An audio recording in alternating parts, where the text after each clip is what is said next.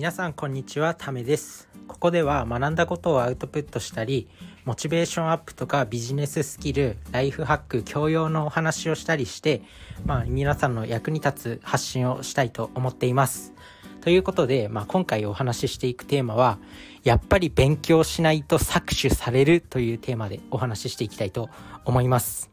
でこれはまあ最近自分が経験したことなんですけどやっぱり自分の勉強不足でなんかあの、お金お金を払うことになったというかまあ一応ちゃんとした法律で決まってる法律というか、まあ、決まってることなんで、まあ、しょうがないんですけど知らなかったなっていうことを、まあ、お話ししていくんですけど、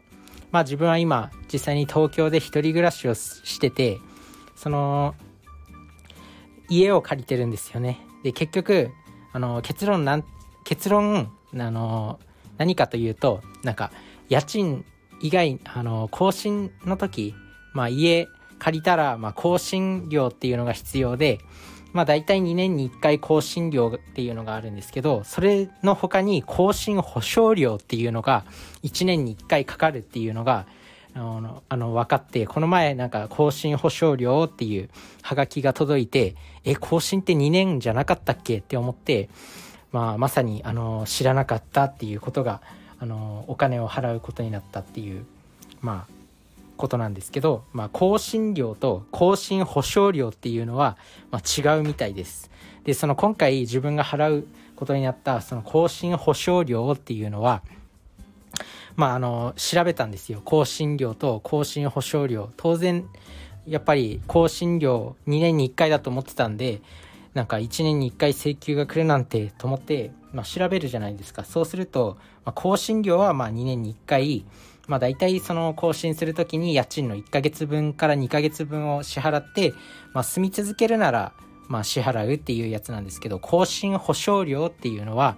その、まあ本来ね、その、連帯保証人っていう人がいれば、その家賃を、あの滞納してしまった時にもその連帯保証人に請求が行くみたいな感じで、まあ、あの実際にや大家さんとかはそういう連帯保証人っていうのを作るらしいんですけど、まあ、やっぱ家賃滞納する人っていうのはそれでも消えなくて。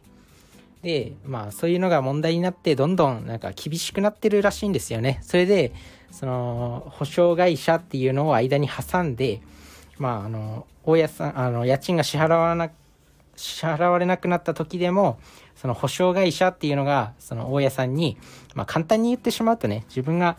まあ調べたことをまあ今簡単にまとめてるんですけど、まあ、若干間違ってたらま申し訳ないっていうところではあるんですけど、まあ、大体合ってると思います。でその普段普段はその連帯保証人っていうのがいればあの解決解決なんですけどそれでもやっぱ家賃滞納してしまう人がいるっていうところでその保証会社っていうのが間に入ってその会社がそのあのもしなんか家賃払わずに逃げたとかなったら代わりに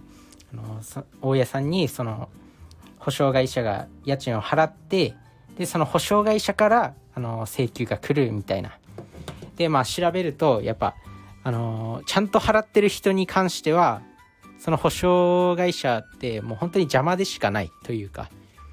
なんですけどやっぱもうなんか決まってるみたいなんでそれがなんかそのビジネスモデル上不動産のビジネスモデル上決まってるみたいで、まあ、どうしても払わなくちゃいけないっていうことです。でまあ払わない方法っていうのがいくつかあるんですけど、まあ、それはあの更新期間以内にまあ解約物件を解約して違うところに引っ越すとかとはその保証会社が間に入っていない物件を選ぶとかっていう方法があったんですけど、まあ、基本的にはなんか払わなくちゃいけないみたいな感じだったんで、まあ、自分もそこら辺は調査不足だったなっていうことで、まあ、今回ねあの勉強になったなっていうところです。でまあ大体どこの保証会社も1万円ぐらいっていうのが相場らしくてまあ、更新料の他にもこういう費用があるんで、まあ、皆さんもこれからなんか一人暮らししようと思ってるとか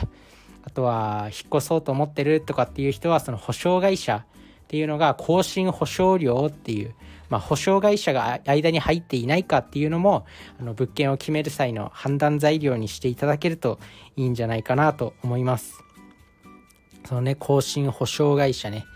俺も知らなかった。知らなかったですよそんなの。まあねあのどんどんどんどんやっぱ勉強しないとなんかこうやこうやってお金が取られていくんだなと、まあ、早く自分もその勉強まあ普段から結構たくさんしてる方ではあると思います。なんか日本人の平均勉強時間はあの1日6分みたいなのをなんかで聞いたことがあってそれよりは勉強してるんじゃないかなと自分でも思ってます。毎日読書はしてるしあの資格の勉強もしてるしラジオも聞いてるしっていう感じでまああの勉強してるという自信はありますなんですけどやっぱそういうところ知らなかったなって思ってまだまだあの勉強勉強が足りないなって思ってるところです。なのでまあ今回はねこの保証会社なんか更新料以外にも更新保証料っていうのがあるよっていうところで、まあ、勉強になったっていうお話なんですけど、まあ、皆さんもこういうねところ、あのー、騙され騙され騙されるとはまた違うけどなんかこういう細かいところもしっかりと勉強していきましょうということです。まあ、これから家を決める際の参考にしてみてください。そのまあ、まとめると更新料と、まあ、更新保証料っていうのがあるよっていうところです。で家を選ぶ時にはその保証会社が、まあ、間に入ってない、あの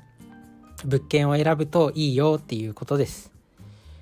なので、ぜひ参考にしてみてください。ということで、まあ皆さんの人生が良くなることを願ってます。バイバーイ。